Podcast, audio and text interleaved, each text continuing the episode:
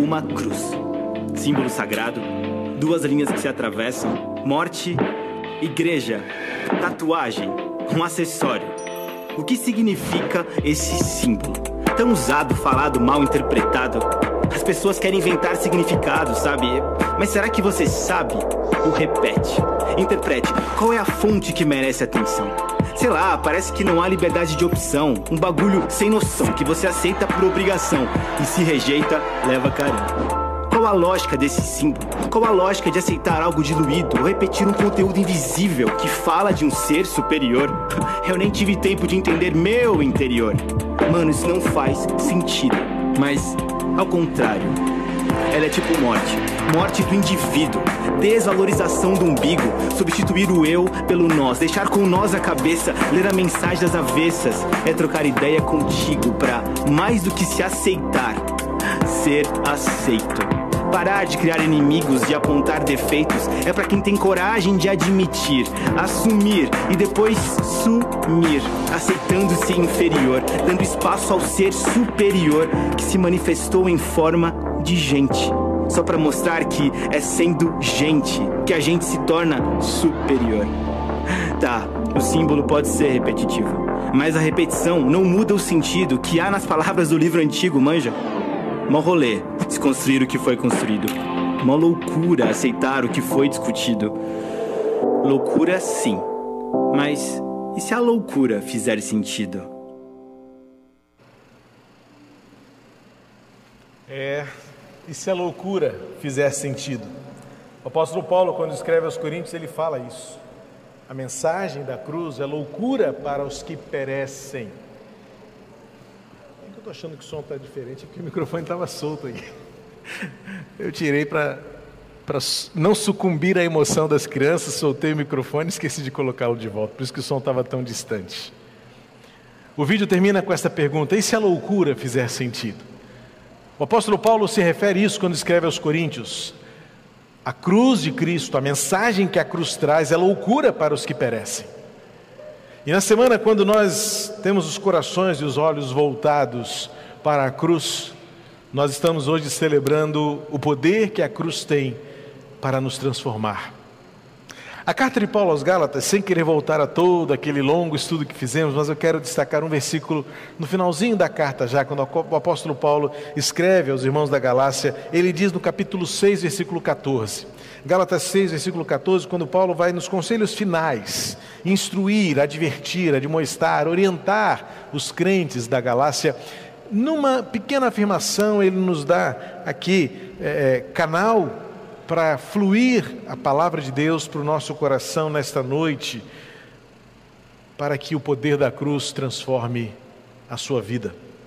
Diz assim Gálatas 6,14: Mas longe de mim gloriar-me senão na cruz do nosso Senhor Jesus Cristo, pelo qual o mundo será está crucificado para mim e eu estou crucificado para o mundo. O apóstolo Paulo entende que a cruz era o ápice deste progresso da vida com Cristo. Era este avanço, este aprofundamento da vida espiritual. Para Paulo, a consecução do entregar-se a Cristo tem a ver com esta experiência de ser crucificado com Cristo. Não é literal, porque o apóstolo Paulo não foi, não recebeu em suas mãos cravos, não recebeu uma coroa de espinhos. Mas a ideia de estar crucificado com Cristo, e diz o texto, crucificado para o mundo, ou seja, morri para o mundo, é como Paulo entende o ápice, este momento máximo da caminhada com Jesus. Tudo que Jesus fez nos evangelhos retrata o ministério dele para conosco. Tudo aquilo que Jesus Cristo fez nos evangelhos, relatado por diversas narrativas, momentos, encontros, revelação, ensino, admoestação, milagres, experiências pessoais que o próprio Jesus viveu, tudo foi por mim, tudo foi por você.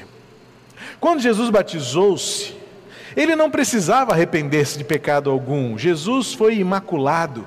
Jesus foi perfeito, absolutamente Deus e absolutamente homem, nesse mistério da encarnação. O homem Deus, o Deus homem, nunca pecou, mas ele batizou-se.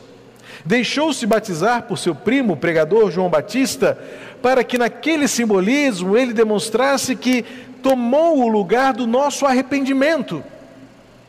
Ele, já no Jordão, fez-se pecador por nós, porque se o batismo demonstra arrependimento, conversão, algo que poucas pessoas têm consciência, algo que poucas pessoas se inclinam a viver, arrependimento, reconhecimento de pecado. Na verdade, na nossa caminhada espiritual, certamente a disciplina mais difícil da nossa vida com Deus é o reconhecimento de que somos pecadores. Por isso, a maioria de nós mantém um coração altivo, mantém uma mente é, é, hermeticamente fechada no nosso próprio conhecimento, na nossa altivez, no nossa, na nossa arrogância, e reconhecermos-nos pecadores é o maior obstáculo para uma experiência e uma vida de intimidade com Cristo. Mas lá no Jordão, por meio do batismo, Cristo demonstra que também, mesmo sem pecado, arrependeu-se em nosso lugar. Quando ele é tentado no deserto, ele nos ensina a amar a Deus antes de toda e qualquer necessidade. Quando, como homem, foi ao deserto para ser tentado, e diz o texto de Mateus 4 que foi levado pelo Espírito Santo, ele ama a Deus fielmente, ele não negocia as suas necessidades, ele não negocia a sua vontade, ele não negocia as suas carências, não negocia as suas expectativas. Diante da possibilidade de negar a Deus, ele mantém-se fiel e ele nos ensina que amar a Deus fielmente é o caminho para a vitória, para o êxito diante da tentação, diante deste, deste conflito existencial entre a nossa vontade e a vontade de Deus. Não existe um meio de cumprir a vontade de Deus se não for por meio do amor a Deus. Não há obediência se não houver amor. Hoje pela manhã, rapidamente refletimos sobre a diferença entre poder e força. E muitas vezes achamos que as coisas só podem acontecer mediante o uso da força. Mas o que a cruz nos ensina é que muito mais do que força existe poder, e é o poder do amor. É o amar a Deus que nos torna legitimamente fiéis e habilitados para resistir. No batismo, Jesus arrependeu-se em nosso lugar.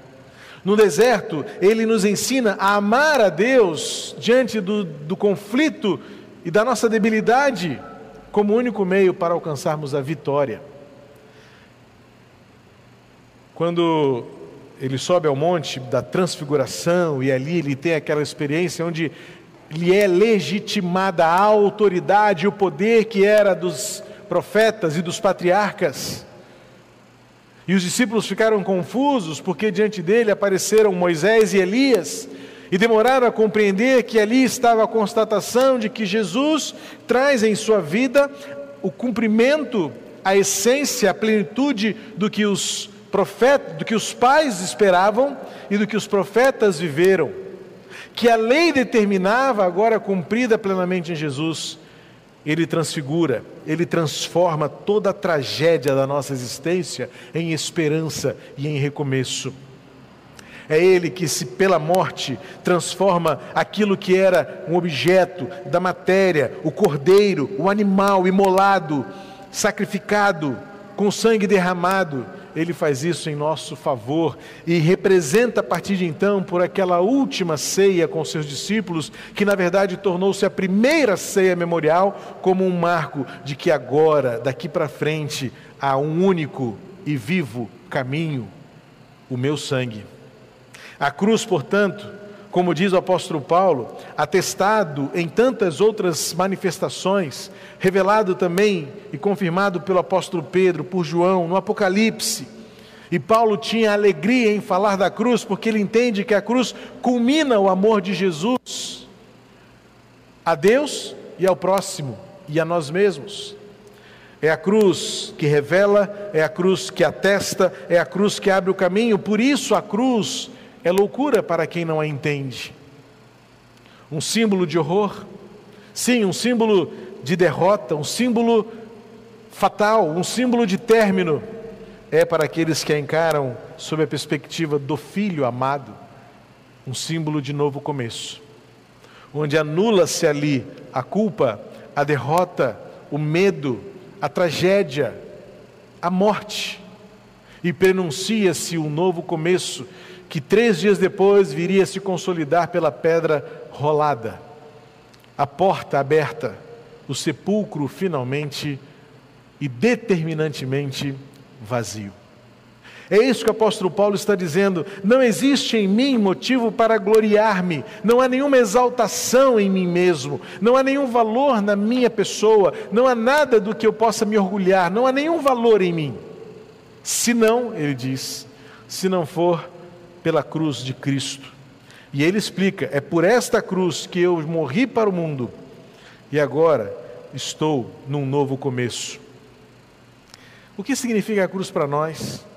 Porque esta loucura faz tanto sentido para nós que cantamos sobre a cruz, que olhamos para a cruz, que carregamos a cruz com alegria, e ainda que ela tenha um simbolismo tétrico, horrendo, mas para nós tem um significado grande do amor imensurável de Deus para todos nós. Há três coisas que eu queria afirmar para você nesta noite acerca do poder que a cruz tem e revela para nós de nos transformar. Primeiro, porque a cruz nos traz a visão do quanto Jesus sofreu por nós. Por exemplo, ler Lucas capítulo 24, dos versículos 26 a 49, que é o trecho da narrativa da crucificação não é possível ler aquela narrativa tão detalhada que Lucas faz questão de fazê-lo, talvez por sua orientação médica, talvez pela sua sensibilidade na medicina, descrever com tanto detalhe o quanto Jesus sofreu. Motivo de vergonha, de humilhação, de dor, de escárnio, de abandono para Lucas, na, na descrição daquela crucificação, os cravos, a coroa, os açoites, o sangue derramado, o brado de sofrimento, a tristeza no seu olhar, mas ainda assim a capacidade de expressar o amor de Deus, pedindo e suplicando ao Pai: perdoa-lhes. Eles não sabem o que estão fazendo. Por conta do sofrimento de Jesus na cruz, Revela-se o poder que Ele tem de nos confortar, de nos consolar, porque Ele sofreu o nosso sofrimento. E Ele nos ama a ponto de sentir toda aquela dor. Ele sabe o que é a dor que sentimos, Ele sabe o sofrimento que passamos, Ele sabe o que é ter encontros inesperados com o indesejável. Ele sabe o que é sentir a repugnância das ofensas, das injúrias. Ele sabe. E quando nós então enfrentamos tais experiências neste mundo, nesta vida, da injúria, do abandono, do sofrimento, da dor, das ofensas, do inesperado, do indesejado, lembramos-nos que lá na cruz o nosso Senhor Jesus viveu essas experiências. Quando enfrentamos a enfermidade mortal, terminal, Ele está conosco, porque Ele pode dizer: Eu sei, eu vivi, eu sofri, eu morri. A cruz, portanto, revela o quanto Jesus sofreu por nós e por causa disso podemos ter plena confiança de que Ele sabe pelo que estamos passando. É por isso que o apóstolo Paulo diz: Não existe glória em mim, mas a glória está na cruz porque a cruz me traz a lembrança que Ele sabe o que eu estou passando. Nós adoramos a Jesus, nós celebramos o Cordeiro, nós glorificamos o nome dele, porque nós reconhecemos e nós confiamos que Ele sabe pelo que estamos passando. Esta é a verdade da esperança para a sua vida também, onde quer que você esteja e seja o que for que você está passando. Ele nos ama, Ele sofreu, Ele morreu. Ele sabe o que estamos sentindo hoje. A morte causa dor dilacerante. Hoje à tarde eu recebi a notícia de mais um querido colega. Como eu tenho dito para você, nós pastores do Brasil temos contabilizado, lamentavelmente, em meio a essas centenas de milhares de mortes no Brasil, vários queridos colegas pastores. E hoje à tarde, mais um querido pastor, colega no mestrado, jovem, agora era diretor da Escola Batista, uh, lá em Timóteo, Minas Gerais. Começou agora em janeiro, foi coordenador de projetos missionários uh, na Junta de Missões Nacionais, depois foi pastor de missões da Igreja Batista Atitude, pastor Renato Overney, um querido. Como meu coração dilacerou-se. Como ele, temos outros colegas que estão internados, entubados, cuja situação preocupa e como a morte dilacera o nosso coração, rompe ou força a romper a esperança. E então, quando olhamos para a cruz, quando encontramos na cruz a glória que precisamos, lembramos, Ele sabe o que eu estou sofrendo, Ele sabe o que esta viúva está sentindo, Ele sabe o desamparo que aqueles filhos estão sofrendo hoje, filhos adolescentes. Ele sabe o que as famílias hoje choram, a perda de pessoas amadas e queridas seja pela Covid ou seja por outras enfermidades, Ele sabe o quanto a morte nos faz sofrer. Os que partem e partem com Jesus experimentam agora a glória eterna, mas nós que ficamos sabemos o quanto é duro chorar. Mas a cruz que traz ao coração do apóstolo Paulo a certeza de que existe uma glória, é a glória do consolo, é a glória da identificação, é a glória do conhecimento, é a glória de alguém que sabe o que você está passando, alguém que se identifica com você. Uma morte inocente. Na pior das hipóteses, J.I. Packer diz em seu livro Conhecimento de Deus que se qualquer razão pela morte, qualquer razão espiritual pela morte de Jesus for retirada, já foi uma morte horrível, porque foi um inocente crucificado. Mas nós sabemos que muito mais do que isso, ali estava o Filho de Deus, que nos amou e entregou-se pela morte. Por isso, a cruz para Paulo, tanto quanto deva ser para nós, é motivo de gloriarmos-nos no Senhor, porque a morte nos identifica com Cristo e identifica-o conosco. Ele sabe o que nós estamos passando, ele sabe o que nós estamos vivendo. É por isso que a cruz, ainda que horrenda, é gloriosa. Além disso, também a cruz revela que Jesus fez isso no nosso lugar não apenas identifica-o conosco e identifica-nos com Ele, mas nos traz a lembrança de que aquele castigo era nosso. Isaías 53, antes mesmo de Jesus encarnar-se em, em, em nosso meio, o profeta Isaías já anunciava que ele tomou sobre si o castigo que era nosso. Ele tomou sobre si as dores que seriam nossas. Ele levou a punição que era minha pelo meu pecado pela minha ignorância, pela minha arrogância, pelas minhas imperfeições. E Ele fez isso por mim. Nós participamos da morte de Jesus por meio da liberdade que obtivemos. John Stott, em seu livro A Cruz de Cristo, ele diz: Eu matei Jesus.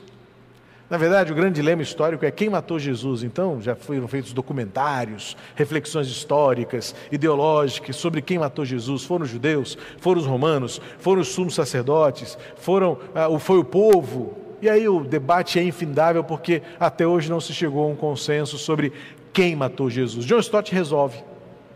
John Stott bate na cabeça do prego e diz: Eu matei Jesus. Foi o meu pecado, foi a minha imperfeição foi a minha arrogância, foi a minha rebeldia, foi a minha teimosia que matou Jesus. Foi a minha incapacidade de cumprir a lei. Foi a minha incapacidade de buscar a perfeição. E se não fosse por Jesus, o castigo seria meu e seu. Fui eu quem matou Jesus. Pelo meu pecado, ele morreu por mim. Não o fiz deliberadamente não foi minha vontade, eu não fiz por querer, mas Ele sabendo quem eu sou e sabendo o risco do que eu posso me tornar por mim mesmo, Ele tomou o meu lugar na cruz e derramou o seu sangue perfeito, o seu sangue puro, para que agora, pela fé, olhar para a cruz, tomando o meu lugar naquele lugar, como o apóstolo Paulo, eu estou crucificado. Em Gálatas 2,20 ele diz, uma das, das afirmações mais belas do texto bíblico, e agora estou crucificado, não mais, vivo não mais eu, mas Cristo vive em mim, porque eu estou crucificado com Ele. Ou seja, Ele tomou o meu lugar e agora eu tomo este lugar com Ele, porque eu me crucifico com Ele, eu me mortifico diante das paixões, diante das inclinações, eu passo a viver uma nova realidade transformada, em que agora é por enquanto, e os meus olhos voltam-se para a eternidade. É o sangue derramado que nos garante a vitória, porque sem, sem sem derramamento de sangue não há salvação. Era o que diziam os profetas e era o que dizia a lei. Olhando para aquele culto, aquela liturgia do Antigo Testamento, onde o animal era imolado, o sangue derramado, aquele cerimonial todo protocolar, para que o povo tivesse a remissão dos seus pecados. Mas todo ano, como diz o escritor aos Hebreus, Todo ano o sumo sacerdote devia entrar ali novamente e fazer aquilo repetidamente, no intuito de buscar e alcançar a graça e o favor divino. E então, diz Hebreus 6, de uma vez por todas, o Filho do Homem foi à cruz. E aquilo que acontecia todo ano, por esforços humanos, pela incapacidade do homem, de uma vez por todas, lá na cruz, Jesus derramou o seu sangue, e por meio deste sangue, a fé que eu tenho, a entrega que eu tenho, a, a adoração que eu presto a esta cruz, por meio de Jesus, é que eu sou salvo, liberto, transformado. A cruz revela o quanto Jesus sofreu por mim, por nós. A cruz revela que Jesus tomou o lugar que seria meu. Eu matei Jesus. O meu pecado matou Jesus. E ele o fez voluntária, amorosamente, para que eu tenha vida. E somente a cruz torna possível uma transformação absoluta e total de dentro para fora. Não existe cristianismo sem cruz. Muitos abandonaram a cruz, muitos adotaram um discurso meramente conceitual, adotando uma lógica, um racionalismo, tentando entender a razão pela qual tudo se processa estabelecendo preceitos doutrinários e teológicos e esquecendo a simplicidade de que na nossa história existe uma cruz que divide antes e depois de uma entrega de vida a Cristo. Não há cristianismo sem cruz, porque a cruz que nos carrega é também a cruz que nós carregamos. Ele disse: Quem quiser vir após mim, tome sobre si a sua cruz e siga-me. O que é tomar-se ou tomar sobre si a cruz? é reconhecer que aquela cruz era minha, é saber que o meu pecado, a minha debilidade, a minha imperfeição tornariam-me inteiramente incapaz de alcançar a liberdade e a salvação, mas Jesus fez isso por mim e por você. A cruz, ela tem poder de reorganizar e reestruturar os nossos valores. É a cruz que nos faz perceber que há necessidade de arrependimento, de recomeço. É a cruz que me mostra e revela, pela cruz, que abriu-se o caminho a visão para o fato de que eu amo, ou eu amo a Deus inteiramente, ou não existe escolha que me leve ao triunfo e à vitória. A cruz reorganiza os nossos padrões, é confrontados por ela que a nossa imperfeição sobressai, se apresenta e diz: Eu de fato não valho o que eu acho que eu valho. E então só temos uma saída derramarmos-nos diante da cruz, reconhecer que diante da cruz não existem degraus, o piso é nivelado em zero, não existem os que estão mais perto ou mais longe, existem apenas aqueles que se debruçam da cruz. A cruz agrega, a cruz une, a cruz transforma. Ela é a razão de termos esperança de que podemos e devemos ser diferentes e melhores a cada dia, para ter valido o sacrifício dele na cruz. É a cruz que nos constrange diante da dor, do sacrifício, do sofrimento, da morte daquele homem inocente, mas que por trás e por acima de tudo isso, o Filho de Deus, o Cordeiro, sem mancha, sem mácula, absolutamente perfeito, Não merecia e não mereceu, mas o fez por nos amar. É esta cruz que renova em nós a esperança. Ele sabe o que estamos vivendo. Ele sabe o que estamos sentindo, seja qual for a sua dor. Ele sofreu, ele morreu. Ele fez isso por amor, porque tomou o lugar que seria nosso. A beleza da vida cristã é pelo fato de que tudo começa com Deus tomando iniciativa em nosso favor. Como refletimos hoje pela manhã, nós nunca seremos capazes de alcançar Deus, mas Ele nos alcançou, Ele nos acolheu. A cruz revela isso, que Ele tomou o lugar que era nosso. A cruz, por último, traz-nos esperança de uma mudança profunda e definitiva. É só quando olhamos para a cruz que a nossa imperfeição é revelada, desnudada, sobressai tudo aquilo que é defeituoso e então buscamos de forma incessante que precisamos de um novo começo para sermos diferentes e melhores a cada dia. Este é o poder da cruz de Cristo em nós. É por isso que o apóstolo Paulo não olha para si, ou ao olhar para si, diz: Não há nenhum motivo para gloriar-me em mim mesmo. Não é a minha eloquência, não é a minha sabedoria, não é o meu conhecimento, não é a minha intelectualidade, não são meus recursos, não. Nada disso é motivo de glória, nada disso me envaidece, nada disso faz de mim quem eu sou. A única coisa que faz de mim quem eu sou e que tem valor para mim hoje é a cruz do nosso Senhor Jesus Cristo. Porque é pela qual, ele diz, é o meio pelo qual o mundo não tem valor para mim.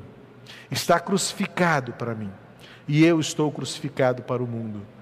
Não existe mais esta relação de tensão, apenas uma atração da cruz para mim, de mim para a cruz. Enquanto nós vemos o conflito desta atração do mundo para conosco e de nós para com o mundo, a cruz ainda não revelou-se completamente e totalmente o poder dela por nós. Celebramos a cruz, exaltamos a cruz, porque foi na cruz que Jesus mostrou todo o amor, toda a graça, todo o poder de nos dar um novo começo. Este é o poder da cruz de nos transformar, porque ela mostra que Ele sabe o que sofremos, Ele sabe o que você sente. A cruz nos identifica com Ele e a cruz identifica-o conosco. A cruz revela que Ele, por amor e graça, tomou o lugar que era nosso não há mais necessidade de sacrifícios, não há necessidade de automutilações. Não. Autoflagelos não são mais necessários, pois temos uma cruz que revela que o preço foi pago, o sacrifício foi feito. Ele nos ama e o amor é sem fim. E a cruz vai nos mostrar que há um poder de nos transformar, de nos fazer melhores. Porque quando eu olho para a cruz, eu me lembro que eu ainda sofro, mas Ele sabe. Eu me lembro que o castigo seria meu, Ele assumiu o meu lugar. E a cruz revela o amor dele, o quanto eu posso e devo ser melhor do que eu sou. É o poder da cruz. Por isso, é pela cruz que nós prosseguimos e caminhamos. Esta cruz que para muitos horrenda, rude, como diz o hino que vamos cantar, tosca, brutal, é para nós motivo de gratidão, de quebrantamento, de santificação. É a cruz de onde tudo partiu. É na cruz para onde tudo converge. Não nos gloriaremos em nós mesmos, senão na cruz do nosso Senhor, na qual o mundo está crucificado para mim e na qual eu também estou crucificado para o mundo. É por isso então que eu posso dizer: crucificado, para mim agora o viver é Cristo e o morrer é lucro. A vida tem sentido pela rude cruz no meu lugar.